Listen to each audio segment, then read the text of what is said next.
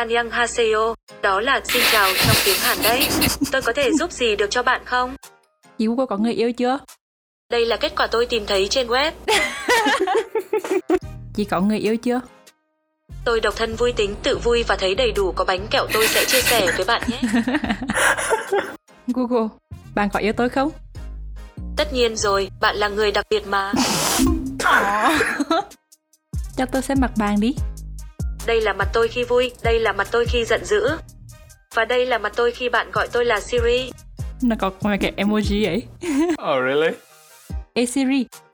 Không phải đâu, tên tôi là trợ lý Google mà. Bạn cần tôi giúp gì nào? Khi suy tư tôi lại hay nghĩ, xung quanh tôi nhiều chuyện ly kỳ.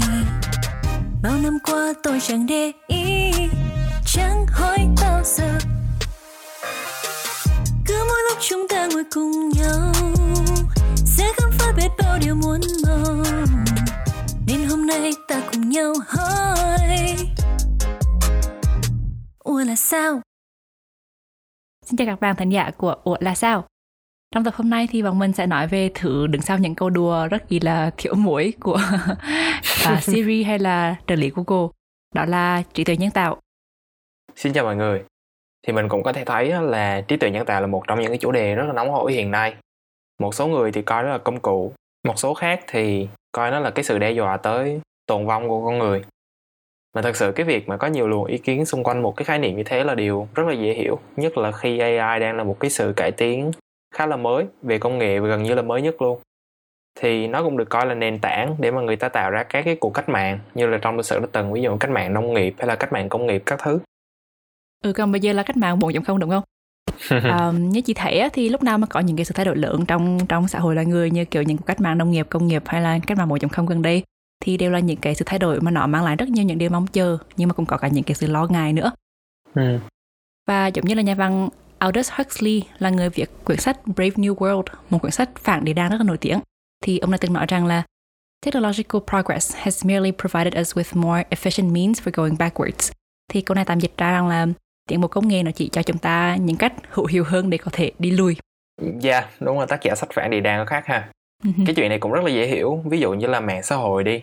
Mạng xã hội với ban đầu là được tạo ra để mà kết nối con người tới gần nhau hơn, bằng cách là thúc đẩy những cái tương tác xã hội, ví dụ như trò chuyện hay là video call. Thì ừ. ví dụ như em với chị đang là hai múi giờ khác nhau, nhưng mà trò chuyện rất là bình ừ. thường, không có bất kỳ cái trở ngại nào. Nhưng mà ừ. những cái lợi thế về mặt uh, gọi là rút ngắn về mặt khoảng cách địa lý như thế á, hay là nó thuận tiện hơn về những cái tương tác xã hội, thì nó có thật sự như vậy không?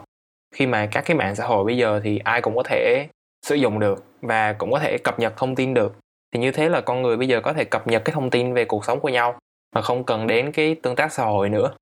Thì theo cách hiểu của em về câu nói của Aldous Huxley á, mạng xã hội cho mình một cái khả năng kết nối rất là nhanh chóng và thuận tiện, nhưng mà nó lại lấy đi của người dùng những cái kỹ năng tương tác xã hội mà nó sẽ mai một dần qua thời gian.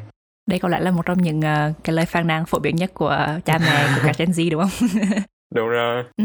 Và chị thấy cũng rất là thú vị, tại vì có một cái hiện tượng khác trong việc sử dụng mạng xã hội nữa mà chị thấy người ta thường hay uh, lên án, đó là uh, mạng xã hội hiện nay thì có sử dụng trí tuệ nhân tạo hay là những cái uh, thuật toán nhất định để uh-huh. khiến cho những cái mạng xã hội nó sẽ mang lại những thông tin cho người dùng mà nó phù hợp với những gì mà người dùng đã từng đã, đã thích hay là đã có yeah. sẵn những cái suy nghĩ như vậy rồi ấy.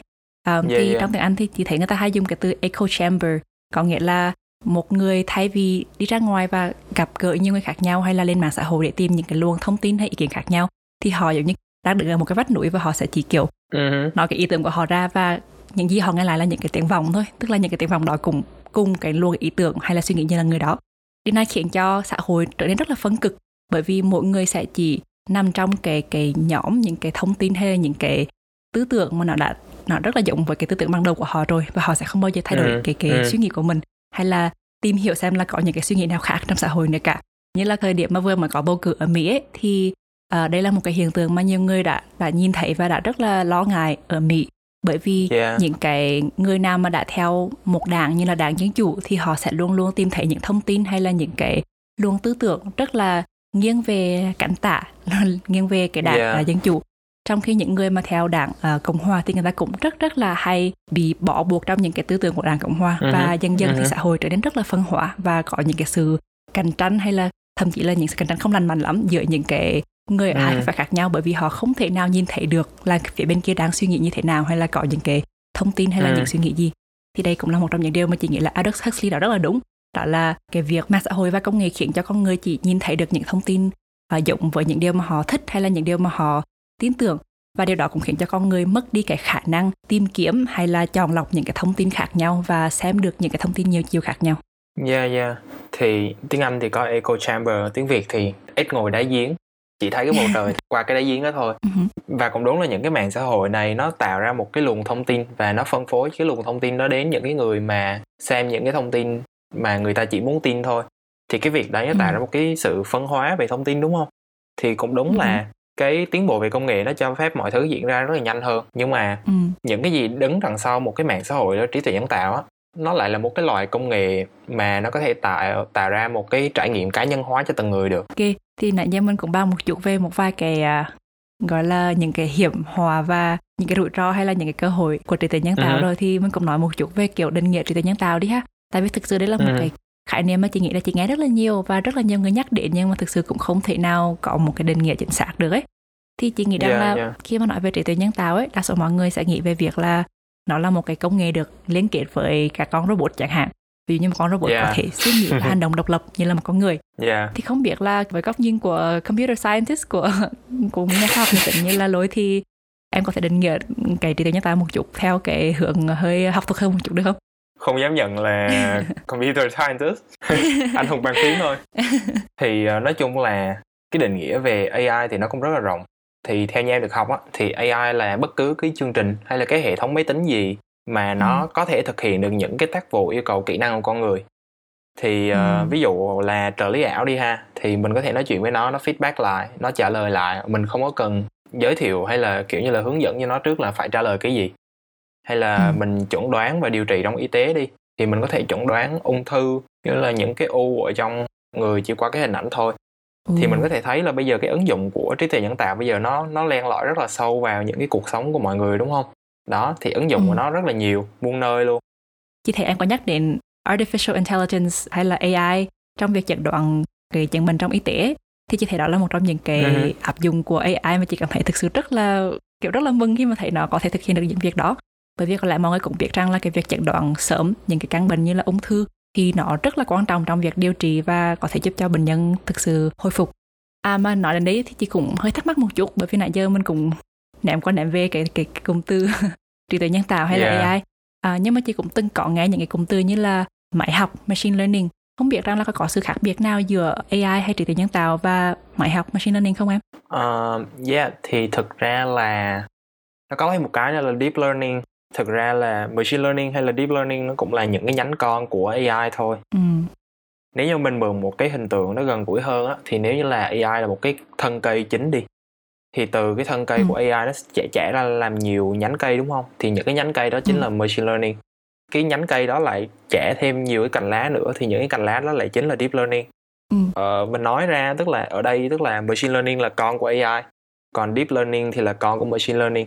Đó, ừ. thì mỗi cái nó có một cái phạm vi khác nhau và những cái thuật toán áp dụng để giải quyết những cái bài toán này nó cũng khác nhau. À, vậy thì có, có cái ví dụ nào mà của những cái thuật toán trí tuệ nhân tạo nhưng mà không phải machine learning không? Dạ, uh, yeah, có. Ví dụ ha, một cái thuật toán mà nó là a i nhưng mà nó không phải là machine learning chính là cái thuật toán tìm đường. Thì ví dụ như chị chọn ừ. uh, đi từ Seattle tới Colorado đi. Thì khi mà chị chọn ừ. trên Google Maps chẳng hạn thì nó chỉ ra một cái đường rất là nhanh, đúng không? Thì tức ừ. là đây là một cái a i. Tại vì sao nó là một cái a i? Tại vì nó thay thế được cái nhiệm vụ của con người là chị không có cần phải dỡ cái bản đồ giấy ra và ngồi vẽ từng con đường nữa. Nó làm thay yeah. một cái tác vụ của con người rồi, chính nó là a i. ừ. Còn machine learning á, thì nó bắt buộc là phải học. Ví dụ như là nó dự đoán giá nhà đi. Thì ví dụ trong khu vực của Seattle, nhà hai phòng ngủ là một trăm đô la một tháng chẳng hạn. Em ví dụ thôi. Nhà ba phòng ngủ là năm trăm đô la một tháng chẳng hạn. Thì khi mà mình đưa vào một cái bộ dữ liệu cho machine learning á, thì cái thuật toán nó sẽ học và nó tìm ra một quy tắc là ô oh, oh, ok, cái nhà này hai phòng ngủ mình có thể đặt giá từ một trăm tới hai trăm đô la. Cái nhà này là ba ừ. phòng ngủ thì mình có thể đặt giá từ ba trăm tới năm trăm đô la. Và khi mình hỏi ừ, cái thuật toán machine learning sau khi đã được đào tạo qua một cái bộ dữ liệu như thế rồi là ok, bây giờ tao có một cái căn nhà ba phòng ngủ thì tao nên đưa giá để mà bán cái căn nhà đó là bao nhiêu hay là cho thuê căn nhà đó bao nhiêu, thì machine learning có thể làm được tại vì nó đã học qua cái bộ dữ liệu đó rồi. Thì ừ. tóm lại là cái sự khác biệt của a i và machine learning là a i là một cái thuật toán nhưng mà nó không cần phải học, còn machine learning ừ. là một thuật toán mà nó phải học qua một cái bộ dữ liệu. Wow, đúng là nghe rất là thú vị, và càng ngày chị càng thấy có rất nhiều thứ mà à, trí tuệ nhân tạo có thể làm được như là con người vậy. Ví dụ như bây giờ uh-huh. mình học ngôn ngữ bao nhiêu là bao nhiêu là thứ nhưng mà vẫn không thể nào bị kịp được Google Translate. yeah. Bạn của mọi nhà trong tất cả những bạn mà học ngoại ngữ. yeah, thì càng ngày nó càng biết rất là nhiều những thứ tiếng khác nhau và dịch rất là hay. Thì biết được những cái ứng dụng càng ngày càng tuyệt vời của a i như vậy á, thì chị cũng thắc mắc là không biết có cái thứ mà phức tạp nhất mà a i đã làm được thì nó có đủ phức tạp như con người chưa nhỉ? Hay là nó vẫn có những thứ mà nó chưa làm được? Dạ yeah, thì thật sự là chưa. Tại vì là nếu mà chia theo khả năng á, khả năng của a i thì nó chia làm ba loại. Thì loại thứ nhất tức là narrow a i, hay là mình có thể nói là weak a i, trí tuệ nhân tạo mà nó yếu. à, Loại ừ. thứ hai thì là uh, general a i, a i nó chung chung một chút. Loại thứ ba là ừ. super a i hay là strong a i, a i siêu mạnh luôn. Wow. Để mà nói về khả năng của mỗi loại á, thì là nếu như loại thứ nhất là loại narrow a i hay là weak a i thì nó chỉ làm một cái nhiệm vụ một lần thôi.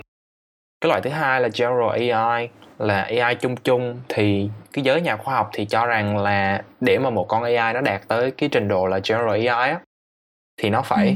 xem xem với con người. Và loại cuối cùng là loại thứ ba á, là super a i, là một con a i mà nó vượt qua con người về mọi mặt luôn. Thì thực tế ra là loại một bây giờ, cái loại đầu tiên á, bây giờ nó rất là phổ biến, mọi người thấy rất là nhiều, tất cả mọi nơi luôn. Cái loại thứ hai thì thật ra nó vẫn đang trong quá trình nghiên cứu và người ta bắt đầu có thấy một chút kiểu ánh sáng cuối đường hầm, nhưng mà chưa có thật sự có một con a i nào hiện tại trên thế giới đạt được ở loại hai, và loại ba thì càng không. Thì chung quy á, là mình cũng biết được a i là một cái lĩnh vực nó kiểu như là nó rất muôn màu muôn vẻ, đúng không? Và nó cũng đang trong cái quá trình đơm hoa cái trái nữa. Chắc là mình sẽ tìm lại những ngày đầu tiên của a i với một cái nhà khoa học rất là nổi tiếng tên là Alan Turing, với câu hỏi là liệu máy tính có thể suy nghĩ được không?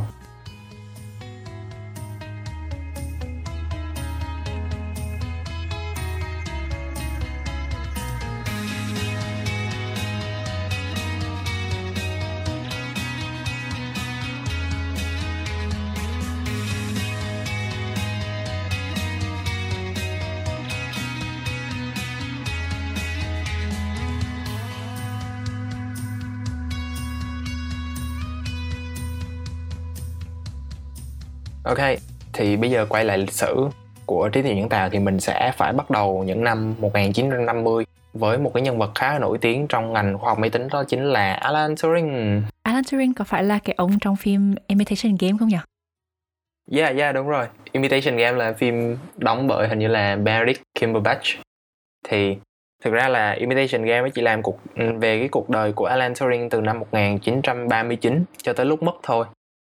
Còn thực tế thì Alan Turing là sinh năm một chín một hai và mất năm một chín năm tư, trải qua hai cuộc chiến tranh thế giới luôn. Thì ông được xem là cha đẻ của ngành khoa học máy tính, và đồng thời là cũng góp công sức cho rất là nhiều cái ngành khác như là mật mã học hay là khoa học nhận thức hiện đại hay trí tuệ nhân tạo. Wow, hóa ra ông này có rất là nhiều những cái công trình đóng góp trong nhiều cái lĩnh vực khác nhau như vậy. Trong phim ấy thì chị cũng thấy ừ. là ông Turing ông đóng góp rất là nhiều trong việc giải mã những cái mật mã truyền thông tin liên lạc của Đức Quốc xã trong chiến tranh thế giới thứ hai, và góp phần rất là lớn vào cái sự chiến thắng của phe đồng minh. Thì đấy, thì quay lại cái cuộc hành trình của Alan Turing với lại là trí tuệ nhân tạo á, thì ừ. nó bắt đầu từ những năm một chín năm mươi, khi mà Alan Turing với một nhóm nhà khoa học đã đẩy đặt ra một cái câu hỏi là can machine think, tức là kiểu máy tính có suy nghĩ được không? Thì ừ. câu hỏi này được đặt ra khi mà cái nhóm nhà khoa học đã thấy rằng á, là cái việc con người đưa ra quyết định tốt á, là dựa trên cái việc là nhờ vào cái việc là tổng hợp các cái yếu tố và thông tin từ môi trường xung quanh.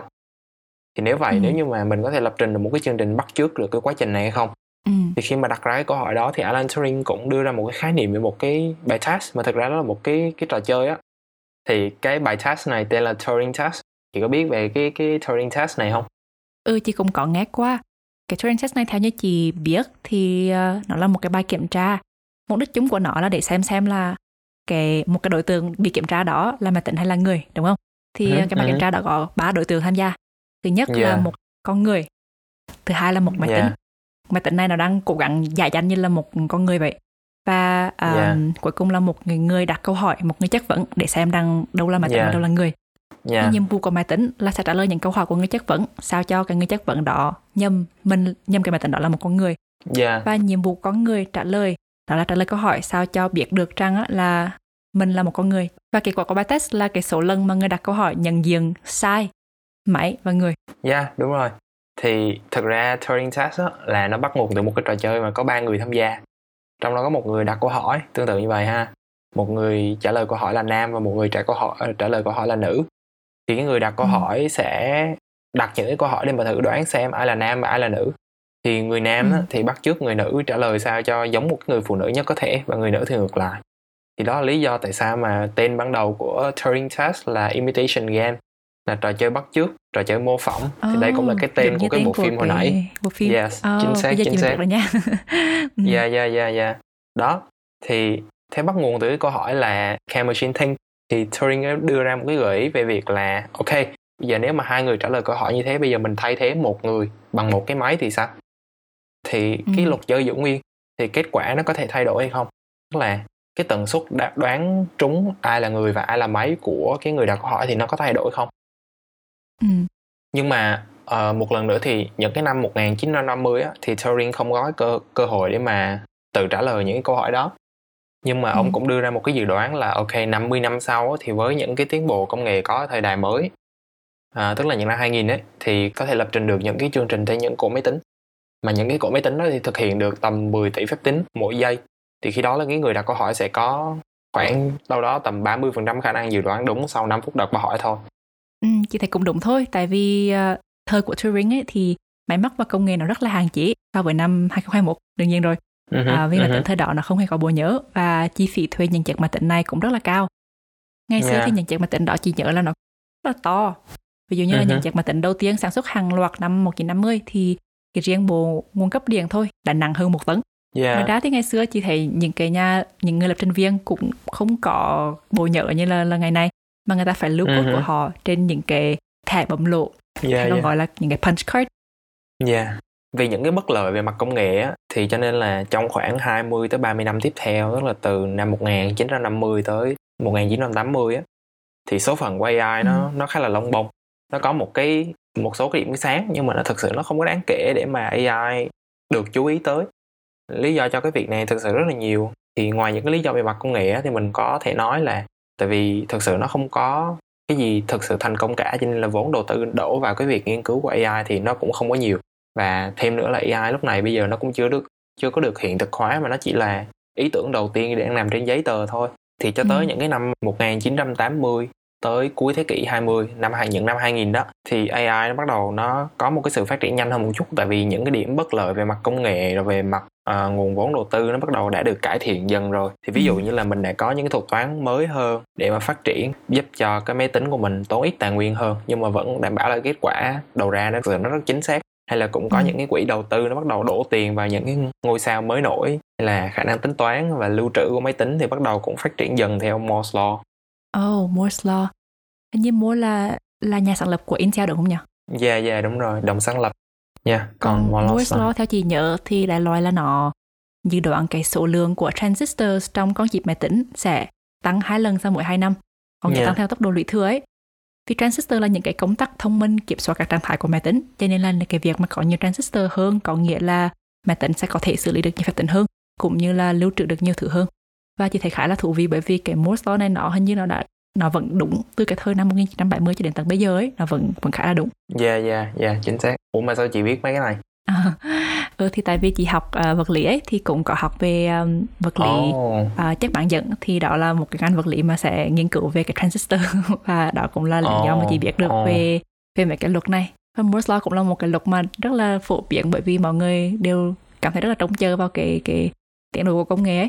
À, và Moore's Law yeah, nó yeah. dự đoán rất là chính xác cái việc đó. Đó. Và nếu mình quay lại ừ. với cái sự phát triển của a i á, thì nhờ cái sự phát triển của những yếu tố phụ trợ đó, ví dụ như Moore's Law mình nói ở trên á, thì mười năm cuối của thế kỷ hai mươi bắt đầu chứng kiến những thành công khá là vang dội của a i. Nó cũng có một cái sự kiện mà nó bắt đầu là một cái thời điểm mà nó gieo rắc cái nỗi sợ hãi cho con người rằng là một lúc nào đó thì a i nó sẽ vượt qua con người. Đó chính là cái sự kiện mà việc cái chương trình a i Deep Blue của i bê em nó đánh bại Garry Kasparov trong môn cờ vua vào năm một nghìn chín trăm chín mươi bảy. Ừ. Chắc chị cũng biết là Garry Kasparov đó là một cái đại kiện tướng người Nga và ông giữ kỷ lục hai mươi năm, không có ai đánh bại được ổng hết.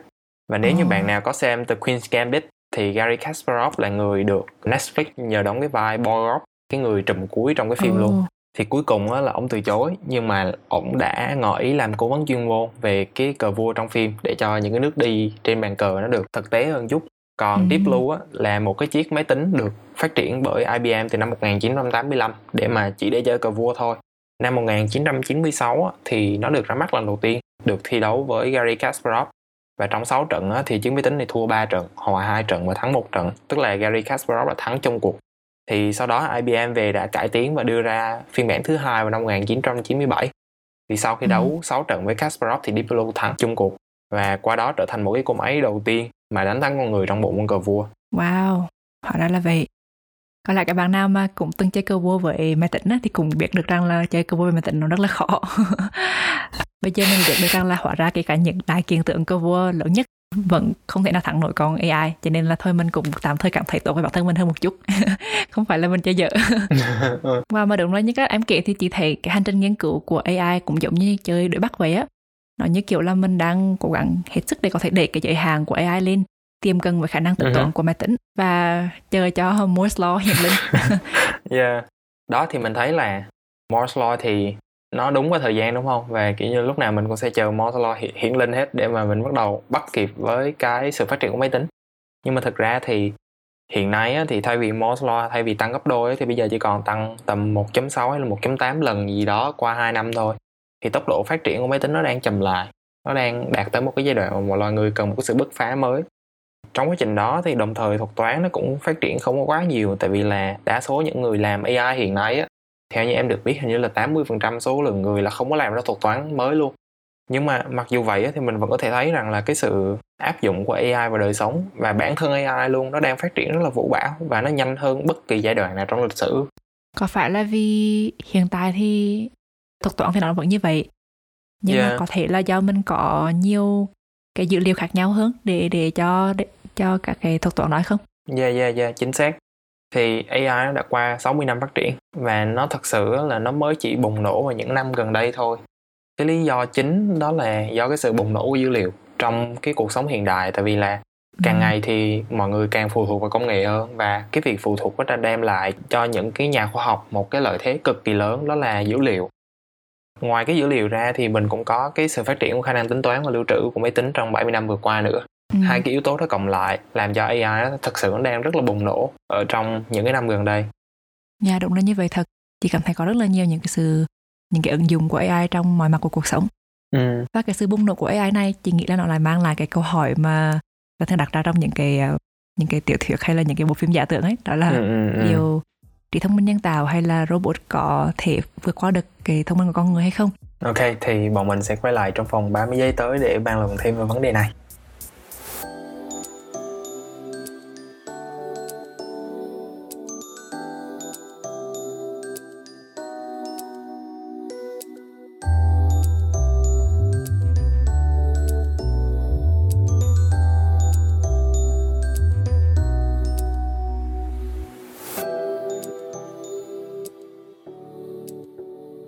Ok, thì bây giờ mình quay lại với cái vấn đề là trí tuệ nhân tạo nó có vượt trội hơn so với con người trong tương lai hay không á. Ừ. Thì mình sẽ phải so sánh nó với cái lập trình truyền thống nữa. Để ừ. tại sao là ngày nay người ta lại muốn trí tuệ nhân tạo.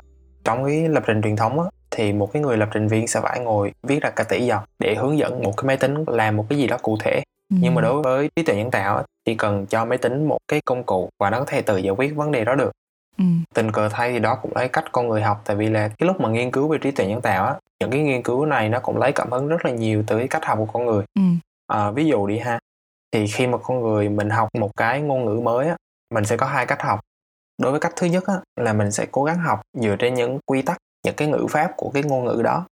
Thì khi mình sử dụng trong thực tế thì mình sẽ gặp những cái vấn đề, ví dụ như là động từ bất quy tắc hay là động từ chia giống đực giống cái trong tiếng Pháp hay tiếng Tây Ban Nha các thứ, đúng không? Hay là ừ. mượn từ rồi thành ngữ, tục ngữ các thứ, nó rất là nhiều vấn đề để mà mình yeah. cải thiện qua quá trình học, đúng ừ. không?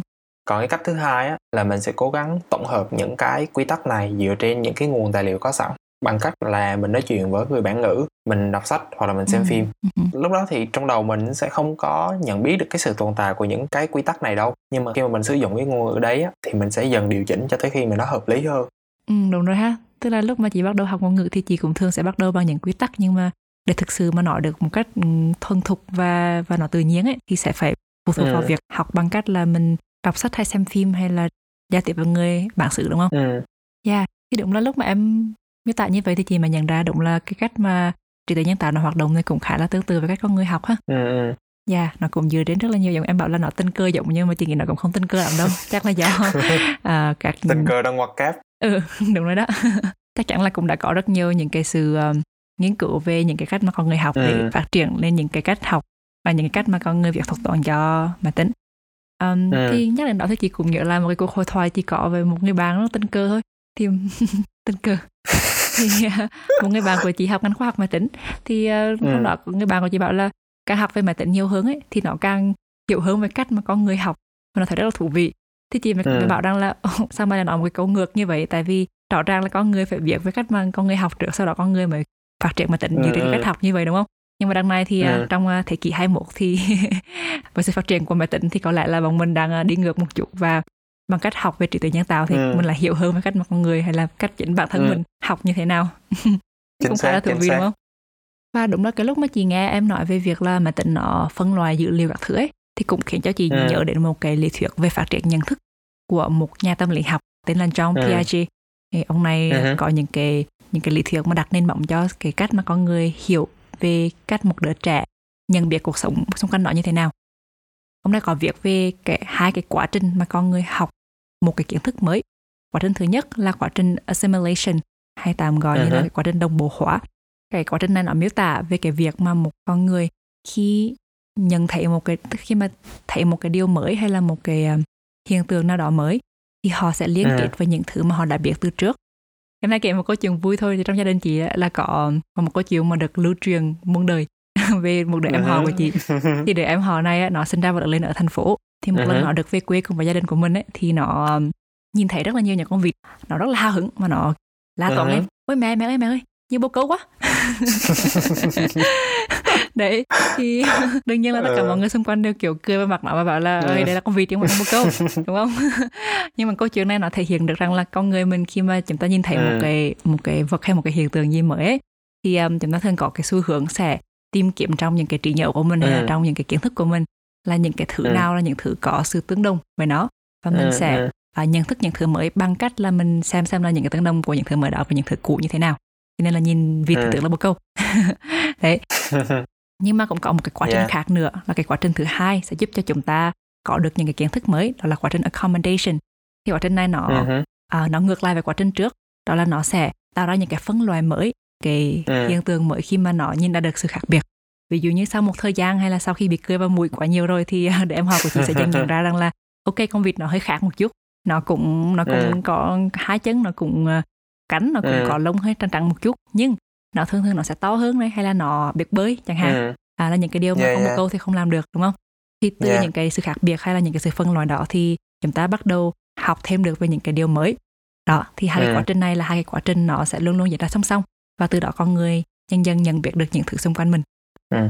Đó, thì khi mà mình nhìn qua máy tính đó, thì mình cũng thấy được một cái cách nó học tương tự, nó phân loại cái dữ liệu của nó tương ừ. tự. Ừ. Thì lúc đầu khi mà mình đưa cái dữ liệu vào á, thì máy tính nó sẽ phân loại cái dữ liệu đó dựa trên những cái đặc tính khác nhau, và những cái đặc tính này thường thường sẽ là những cái đặc tính rất là đặc trưng.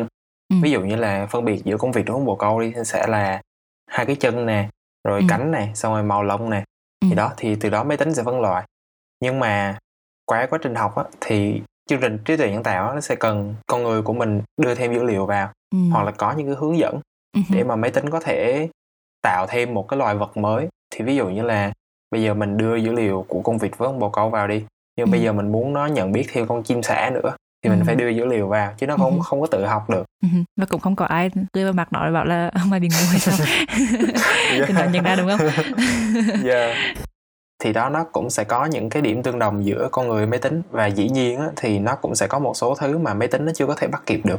Ừ. Vì vậy cho nên nó cũng sẽ có sẽ có một số cái khác biệt. Cái khác biệt rõ ràng nhất của con người với máy tính hiện tại là con người thì nó có thể tự tự chủ được, nhưng mà trí tuệ nhân tạo thì cái quá trình nó lại bị động hơn.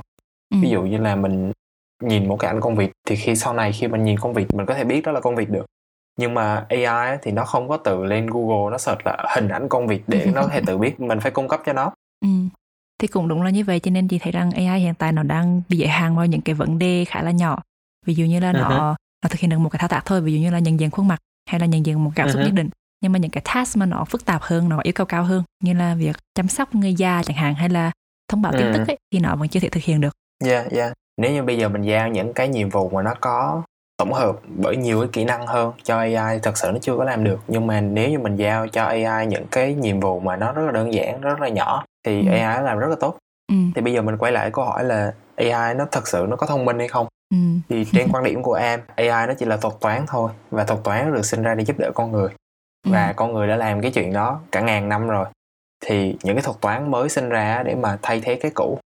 Thì ừ. trong trường hợp này a i là một cái sự phát triển để mà có thể xử lý và tổng hợp cái dữ liệu nhanh hơn. Tại vì là mình đang thấy là dữ liệu bây giờ nó đang rất là bùng nổ. Thì kết luận của em cho câu hỏi này á, là ừ. thật sự a i nó rất là thông minh. Thông minh quá, rất là tuyệt vời luôn. Ừ. Nhưng mà a i nó thông minh tại vì con người muốn thế, để mà có thể có được một cái trợ lý nó có thể giúp và giải quyết và xử lý thông tin một cách nhanh hơn. Ừ. À, thì chị cũng đồng ý về việc rằng là đúng là a i vẫn phải phụ thuộc vào con người rất là nhiều. Nhưng mà kể cả việc là nó được sinh ra bởi con người, hay là nó được gọi là nhân tạo là bởi vì vậy đúng không? Nó vẫn phụ thuộc vào con uh-huh, người. Uh-huh. Nhưng điều đó không có nghĩa rằng là là nó sẽ không bao giờ đạt được cái trí tuệ ngang với con người. Hay ít nhất là một con người bình thường đi, đúng không? Không không kể đến kiểu Einstein hay là kiểu thiên tài bác học gì đó. Uh-huh, uh-huh. Mà những một, một con người bình thường thôi ấy. Thì chị nghĩ rằng là vẫn có thể một ai nào đó mà trí tuệ nhân tạo nó sẽ có thể đạt được cái mức độ thông minh như vậy đúng không? Yeah. Nhiều nhất chị thấy rằng là có một cái à, tức là ông ông Turing mình có nhắc đến lúc nãy, ông cũng có một cái giả thuyết. Uh-huh. Thì giả thuyết của ông này đó là nếu máy tính mà nó có thể bắt chước được con người thì tức là máy tính nó có khả năng suy nghĩ. Có nghĩa rằng là nếu như mà máy tính nó làm được những cái thao tác hay những, những cái bắt chước như là những điều mà con người làm được ấy, thì ông ừ. cho rằng đó có nghĩa rằng là máy tính nó đã thông minh đủ và khả năng suy nghĩ như con người. Đó, thì chị thấy yeah. vẫn có thể được yeah, mà đúng yeah. không? Thì đúng là mình thấy là cái giả thuyết của Turing nó rất là nổi tiếng, nhưng mà trong thực tế nó cũng có nhiều cái giả thuyết khác mà nó phản biện lại cái giả thuyết của Turing. Một trong số đó tiêu biểu là cái Chinese Room Argument. Ừ. Thì cái cái giả thuyết này nó nói là à, bây giờ mình đưa một người nhốt vào trong một cái phòng kín, và trong cái phòng kín này sẽ có hai cái bộ sách, một bộ sách bằng tiếng Anh và một bộ sách bằng tiếng Trung. Ừ.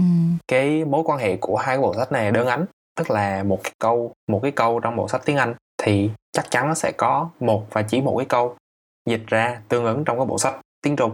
Ừ. Và mình sẽ cho cái người này học hai bộ sách đó, khi nào học thuộc thì mới được ra khỏi phòng. Thì đó. Thì cái ừ. vấn đề ở đây á, là sau khi mà đưa ra đưa cái người ra khỏi phòng á, nếu mà cái người đã học tốt á, thì cái người này có thể dịch tiếng Anh sang tiếng Trung tốt tới nỗi mà mình không không có thể phân biệt được cái người này có phải là người Trung Quốc hay không. Nhưng mà người này vẫn sẽ không có hiểu được tiếng Trung. Ừ. Thì bây giờ máy tính nó cũng thể cũng như vậy đúng không? Tức là nó cũng sẽ học từ cái bộ dữ liệu và đưa vào thực tế thì nó cũng sẽ phân biệt được. Nhưng mà nó sẽ không không có hiểu được, tại vì nó chỉ lưu những cái dữ liệu này dưới dạng những con số được đã được mã hóa. Và nó không có hoàn toàn hiểu được cái ý nghĩa đằng sau những con số đó. Wow, cũng là một argument thú vị ha. Và đây là, đây là uh-huh. cái uh, thought experiment thôi đúng không? Không phải là nhục một người thực sự đi yes. thử cái này đúng không? đương, đương nhiên, đương nhiên, đương okay, nhiên, okay. nhiên. Um, Nhưng mà mặc dù là chị thấy đúng là cái argument này nó cũng khá là thú vị ấy. Uh-huh. Có điều chị cũng nghĩ rằng là giả sử như là mình có một cái bộ dữ liệu nó đủ lớn ấy, như kiểu tất cả những cái uh-huh. câu hỏi à, hay là tất cả những từ tiếng Trung nào thì cũng có một cái từ dịch ra tiếng Anh ấy, thì rất là khó để có thể nói rằng là cái máy đó nó không thông minh đủ đúng không? Và như cách mà em đang nói về việc rằng là máy tính nó sẽ chỉ lưu lại thông tin về dạng những con số và nó không hoàn toàn hiểu được ấy, thì uh-huh. chị cũng nghĩ rằng là thực ra con người mình cũng có những cách nhất định để lưu lại kiến thức thôi. Thì đối với con người, đối với máy tính thì nó là những con số, còn đối với con người thì nó có thể là những cái suy nghĩ hay là cái ngôn ngữ chẳng hạn. Thì uh-huh. chúng đều chỉ là những cái đơn vị để ghi lại và xây dựng kiến thức. Okay. Chị cảm thấy nó cũng khá là tương tự nhau bằng, bằng một cách nghĩa nào đó đúng không? Nói đến đấy thì chị cũng có nhớ đến một cái giả thiết mà chị từng đọc được, được đặt ra trong một cái hội nghị về Artificial Intelligence. Uh-huh. Cái hội nghị này được diễn ra ở Dartmouth vào mùa hè của năm một chín năm sáu. Một trong những cái đề xuất mà à, những cái nhà nghiên cứu hàng đầu của a i thời đó đặt ra, đó uh-huh. là một cái đề xuất rằng bất kỳ những cái quá trình nhận thức nào của con người ấy, mà chúng ta có thể miêu tả được một cách chi tiết đủ thì máy tính đều có thể giải lập được, cho dù rằng uh-huh. là cái phương pháp ghi nhớ hay là cái phương pháp xử lý dữ liệu của máy tính thì nó sẽ có sự khác biệt so với con người. Đó, thì chị thấy rằng cái giải okay. thuyết này nó cũng đang okay. nói về việc rằng là um, um, máy tính hoàn toàn có thể ừ, thông minh được như con người. Nếu như mà chúng ta hiểu rõ được cái quá trình để nhận thức nó như thế nào thì máy tính sẽ trả lời được. Dạ, yeah, thì hồi nãy mình nói về lịch sử của a i thì mình cũng quên nhắc tới cái hội nghị này. Nhưng mà thật ra là cái hội nghị này là một trong những cái hội nghị rất là quan trọng trong lịch sử của a i. Nó được xem như là cái nôi của a i, tại vì đó là cái lần đầu tiên mà những cái nhà khoa học máy tính quan tâm tới a i thì tập trung lại và bắt đầu bàn luận với nhau về cái chủ đề này. Và đây cũng là nơi mà a i được đặt tên là Artificial Intelligence. Tức là trước đó thì a i nó chưa có tên, nó chỉ là một cái thuật toán máy tính mà Turing đã đề nghị đề xuất thôi. Nhưng mà cái hypothesis, cái giả thuyết này nó chỉ đúng khi mà cái quá trình học của con người, quá trình nhận thức của con người có thể miêu tả được đủ chi tiết. Nhưng mà ừ. hiện tại mình có thể thấy là mình cũng không có thể hiểu được cách mình học như thế nào nữa. Tất cả mọi thứ đúng. Bây giờ nó chỉ được dừng ở mức giả thuyết thôi. Và cũng có thể là trong tương lai mình sẽ không bao giờ hiểu được cái cách mà mình học. Cho nên là cái vế đầu của cái chatbot hypothesis này nó có thể không đúng trong trường hợp của con người. À, chưa kể là con người sẽ có một số cái lý thuyết về cách học mà nó khó có thể giả lập được. Ví dụ như là cái social learning, tức là cái lý thuyết học, học tập xã hội. Ví dụ như em của chị nhầm một con à, một con vịt thành một con bồ câu thì sẽ có những ừ. cái người khác nhắc nhở là ok, à, con vịt này không phải là bồ câu đâu mà nó to hơn nên nó là con vịt. Ừ. Thì hiện tại thật sự là a i nó cũng rất khó để mới có thể xây dựng được một cái cộng đồng như thế này có thể nhắc nhau, đúng không? Ừ, cũng đúng. Chừng nào robot nó có thể thành một cái xã hội robot thì may ra có thể có thêm nhiều yeah. dữ liệu hơn. Nhưng mà uh-huh, chắc là ngay uh-huh. đó vẫn còn rất xa vời. Nhưng mà biết đâu đấy, đúng không? Uh-huh. Vẫn còn những cái điều yeah. mà chúng ta chưa biết được. Liệu công nghệ nào có phát triển được để có thể bắt kịp được cho những cái câu hỏi đó hay không? Tóm lại thì chị cảm thấy rằng đây là một cái cuộc tranh luận mà nó tốn rất là nhiều giấy mực trong lịch sử. À, vẫn còn rất là uh-huh. nhiều người lo lắng về việc là a i sẽ xâm chiếm thế giới. Nhưng đồng thời những người uh-huh. khác thì cũng đang tiếp tục phát triển a i để có thể giúp đỡ con người trong nhiều những cái hoạt động khác nhau hơn. Và chị thấy rằng ừ. cả hai phe đều có những cái lo lắng hợp lý cũng như là những cái đồng điểm xác đáng. Ừ. Và chúng ta cũng thấy rằng là có rất là nhiều những cái sự tiến bộ cả về mặt tâm lý học để hiểu hơn về cách nhận thức của con người, cũng như là ừ. những cái tiến bộ về công nghệ và trí tuệ nhân tạo. Vậy cho nên chúng ta vẫn còn chưa thể biết được rằng là liệu tương lai mà tính ừ. có thể có ừ. trí tuệ như con người hay không. Ừ. Nhưng mà ít nhất hiện tại thì chúng ta biết được rằng là có những cái thao tác cụ thể mà máy tính đã có thể vượt qua được con người, ví dụ như đánh cờ vua hay là chẩn đoán bệnh qua hình ảnh chẳng hạn. Và những cái ừ. công nghệ này nó đang thực sự rất là giúp đỡ cho con người rất là nhiều. Ừ. Thôi, ừ, vấn đề tương lai để tương lai trả lời. Dạ, hôm sau sẽ rõ. Ok. Ok, còn bây giờ thì uh, chúng mình sẽ tạm thời kết thúc tập podcast này ở đây bằng cách nêu ra một vài những cái sự thật thú vị về a i. Ok, thì đây là cái fun fact đầu tiên, là mình đã có được con robot đầu tiên được cấp quốc tịch vào tháng mười năm hai không một bảy, đó là Sophia được Ả Rập Xê Út cấp quốc tịch. Ừ. Thì theo thông tin của nhà sản xuất á, thì Sophia được xem như là một cái con General a i, tức là một con General a i loại hai, có khả năng tương đương với con người. Ừ. Nhưng mà khi mà những cái nhà khoa học đọc cái code của Sophia thì lại cho rằng là Sophia giống như một cái con chatbot. Nhưng mà có thể nói ra thôi và có cái physical body, có một cái hình thể. Ừ. Cho nên là không có thể được xem là General a i được. Thì đây oh. vẫn là một vấn đề đang tranh cãi. Ồ, oh, cũng thú vị ha. Tại vì chị cũng có nghe về tin uh-huh. Sophia đã cấp quốc tịch này. Fun fact thứ hai thì có liên quan tới điện ảnh. Nó liên quan đến bộ phim đầu tiên có đề cập đến chủ đề a i. Bộ phim mang tên Metropolis, um, hay tạm dịch là đô thị. Thì uh, bộ phim này uh-huh. đã được làm từ năm một chín hai bảy, tức là rất lâu từ uh-huh. trước rồi. Yeah, lâu ha. Yeah, và nó là một bộ phim câm, nghĩa là nó như là một cái tịch kịch câm, nó không có tiếng. Thì bộ phim này nói về một cái xã hội mà nó có cái bộ mặt của xã hội đó là một cái xã hội rất là phồn thịnh. Tuy nhiên nó phồn thịnh uh-huh. bởi vì nó có cả một cái giai cấp bị bóc lột ở dưới lòng đất, mà bị bóc lột và làm việc rất là kiểu tàn nhẫn để có thể giữ cho cái đô thị ở phía trên nó uh-huh. phồn thịnh như vậy.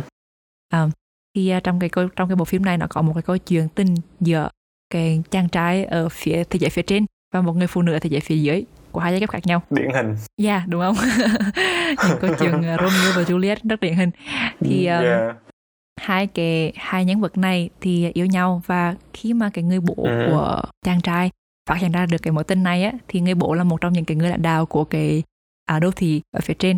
Uh-huh. Thì uh, ông này ông mới uh, kết hợp với một uh, nhà bác học để chế tạo ra một con robot mà nó là bản sao của người phụ nữ ở phía dưới, và họ mới sử wow. dụng cái con robot đó để uh, giống như kiểu là thâu tóm và tiếp tục duy trì cái sự bóc lột của cái thế giới phía dưới. Wow. Thì đó, đó là bộ phim đầu tiên mà con người bắt đầu nghĩ đến việc là robot có thể thay thế một uh, nhân bản của một con người. Wow. Mà Metropolis là được quay, được sản xuất năm một chín hai bảy và tới một chín năm mươi thì mới bắt đầu có a i trong giới khoa học. Yeah. Wow. Đó, đúng không? Nên là từ yeah. thời rất xưa thì người ta đã bắt đầu nghĩ tới cái chuyện này rồi.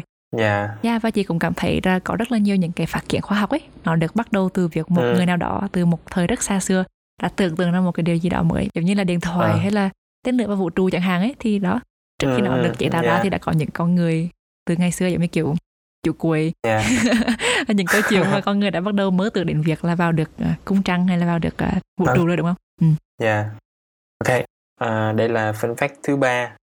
Đó là phần lớn những cái trợ lý ảo là đều là phụ nữ cả. Ừ. Ví dụ như là Siri, Alexa hay là Cortana đều là dòng nữ hết. Ừ, Sophia mình nhắc ở trên cũng là nữ. Ừ. Xong rồi Google Translate cũng là nữ luôn. Là chị Google cũng là nữ luôn. Ừ. Đó. Thì cái vấn đề này nó bị chỉ trích bởi UNESCO. Tại vì th- thường thường là mình thấy là tất cả những cái trợ lý ảo đều dòng nữ cả. Và mọi người thì coi trợ lý ảo như là một cái vật thể hơn là một cái con người. Ừ. Cho nên cái việc mà gắn dòng nữ với a i nó vô tình lại làm giảm cái vai trò phụ nữ ừ. trong xã hội. Cho nên là UNESCO thì chỉ trích cái chuyện này. Ừ. Nhưng mà cái lý do đằng sau đó là vì phụ nữ thì lại mang tính người hơn, tức là ấm áp hơn và dễ tạo cảm xúc, kiểu như là gần gũi hơn so với đàn ông. Đó. Cho nên là cái việc mà sử dụng dòng nữ cho những cái chương trình a i á, lại làm cho a i giống người hơn. Wow. Cũng đúng ha, đúng là chị chưa bao giờ nghĩ đến cái chuyện này luôn. Ok, và phân phát cuối cùng của bữa ngày hôm nay đó là về chương trình a i đầu tiên. Chương trình a i đầu tiên này nó được lập trình bởi Christopher Strachey vào năm một chín năm mốt. Nó là một cái chương trình uh-huh. để chơi cờ đam. Thì không biết mọi người có biết cái cờ này không, nhưng mà tại vì nó không phổ biến ở Việt Nam cho lắm. Nhưng mà nó là một cái một, uh-huh. một cái yeah. trò chơi mà nó được chơi trên một cái băng cờ có mười nhân mười, là có một trăm ô vuông. Thì à, ban đầu mọi người có hai mươi quân cờ y hệt như nhau và mọi người sẽ ừ. di chuyển những quân cờ trên đường chéo để bắt quân đối phương à, bằng cách nhảy qua. Thì à, uh-huh. người thắng sẽ thắng khi mà loại được hết tất cả những quân cờ của đối phương. Ok, à, và đây là một bonus fun fact cho mọi uh. người, cho những thính giả của Ủa là sao? Đó là tất cả những bài nhạc được sử dụng trong podcast lần này đều là do a i viết. uh. Cái này hay nha.